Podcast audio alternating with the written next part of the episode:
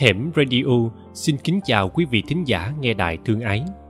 Quý vị thính giả đang lắng nghe truyện ngắn Hạt gửi mùa sao tác giả Nguyễn Ngọc Tư, được phát trên kênh YouTube Hẻm Radio.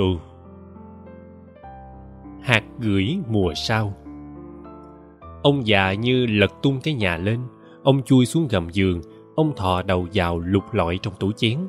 Đầu dướng đầy mạng nhện, ông cằn nhằn cử nhữ rõ ràng, mình cất ở đây, sao bây giờ nó mất biệt rồi? Kỳ quá kỳ quá. Tụi nhỏ cũng chạy lại, nghiêng chỗ này, ngó chỗ kia, cũng nói lạ quá trời, tự nhiên mất vậy cà. Nói mà sợ tím ruột bầm gan, vì cái vật mà ông già muốn tìm, tụi nhỏ đã cương quyết giấu biệt rồi. Ai mà biết ông già coi trọng mớ bông dạng thọ, mồng gà khô đó dữ vậy? Tụi nhỏ chống chế. Nhưng rõ ràng, tụi nhỏ biết sống chung một nhà, làm gì mà không rõ mỗi lần chim én bay hấp háy, đậu trên đám trà dưới mé sông, ông già lại đi lật lịch thăm chừng.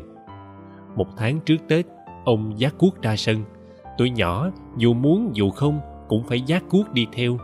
Xới nhừ mảnh sân trước nhà, lùi hụi tưới nước cho mềm xốp lại. Ông già đi lục lọi mớ bông để giống từ tết năm ngoái trải hạt. Kế tết, lúc ông già đứng tỉa lại hàng bông bụp bông lồng đèn thì bông dạng thọ mộng gà, sao nhái đã nở rực cây dạt sân.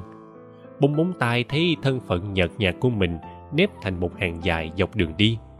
Nghĩ tay, ông đứng chống nạnh, khoan khoái đứng ngắm bông, hết đứng gần rồi lại lui ra, cười khà khà khoái trá. Với ông, tết mà không trồng bông thì mất vui đi. Dù cực, dù ngày mấy lượt khệ nệ sách thùng đi tưới, có cho đi thì mới nhận lại.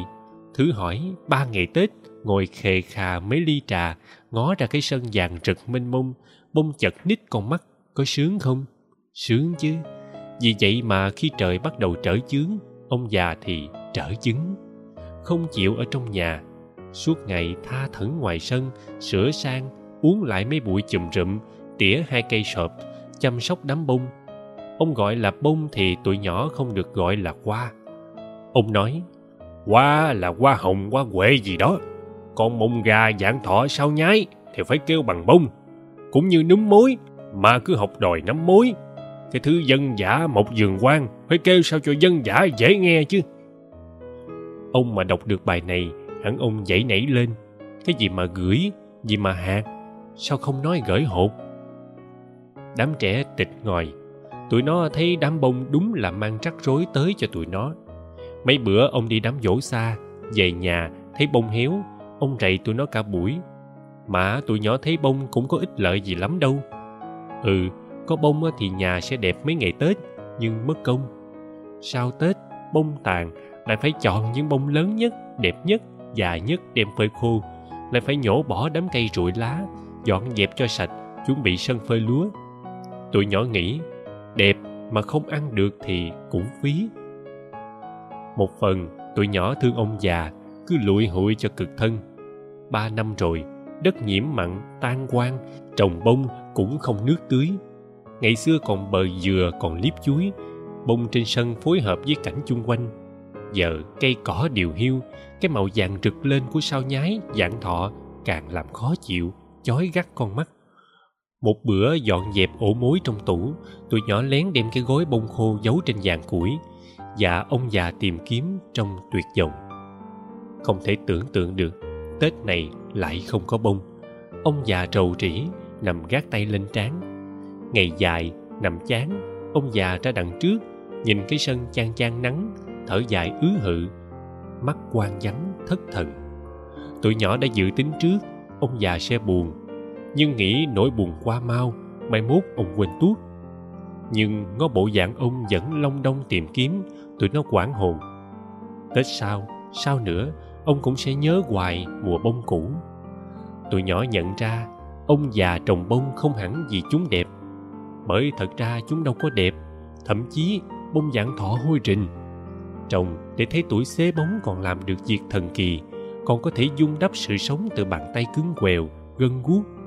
Trồng bông để nhớ cái thời xả lúa trên đồng và bông như một món quà tết duy nhất ông có thể làm cho con cháu. Bữa sau, ông tìm được gói bông khô trên cái giống cá khô treo đầu bếp. Ông mừng quýnh, nói, kỳ quá kỳ quá tao kiếm ở đây nát hết mà không thấy. Vậy mà bây giờ tự nhiên nằm chỉnh in y như ma giấu vậy. Tụi nhỏ ngó nhau cười cười, méo méo. Lại phải phụ ông già cuốc đất, lại gieo, lại đeo cây nước bơm từng thùng đem tưới bông lại nở rực trước sân nhà và tết tàn, ông già lại nâng niu đi hái từng bông hoa héo khô rủ cánh giữ hạt cho mùa sau. Nghe như một người tàn và bông hoa tàn đang hát thầm bài ca cuộc sống. Tụi nhỏ ngậm ngùi, ông già dường như làm điều gì lớn lao hơn là giữ hạt, giữ cho tụi nhỏ không xuề xòa, lười biếng. Bệnh này đang lan nhanh dữ dội từ hồi chuyển sang làm vuông nuôi tôm giữ một nếp nhà, giữ phong tục cũ, giữ cho cái sân bông rực rỡ, lung linh trong ký ức của những đứa trẻ xa nhà.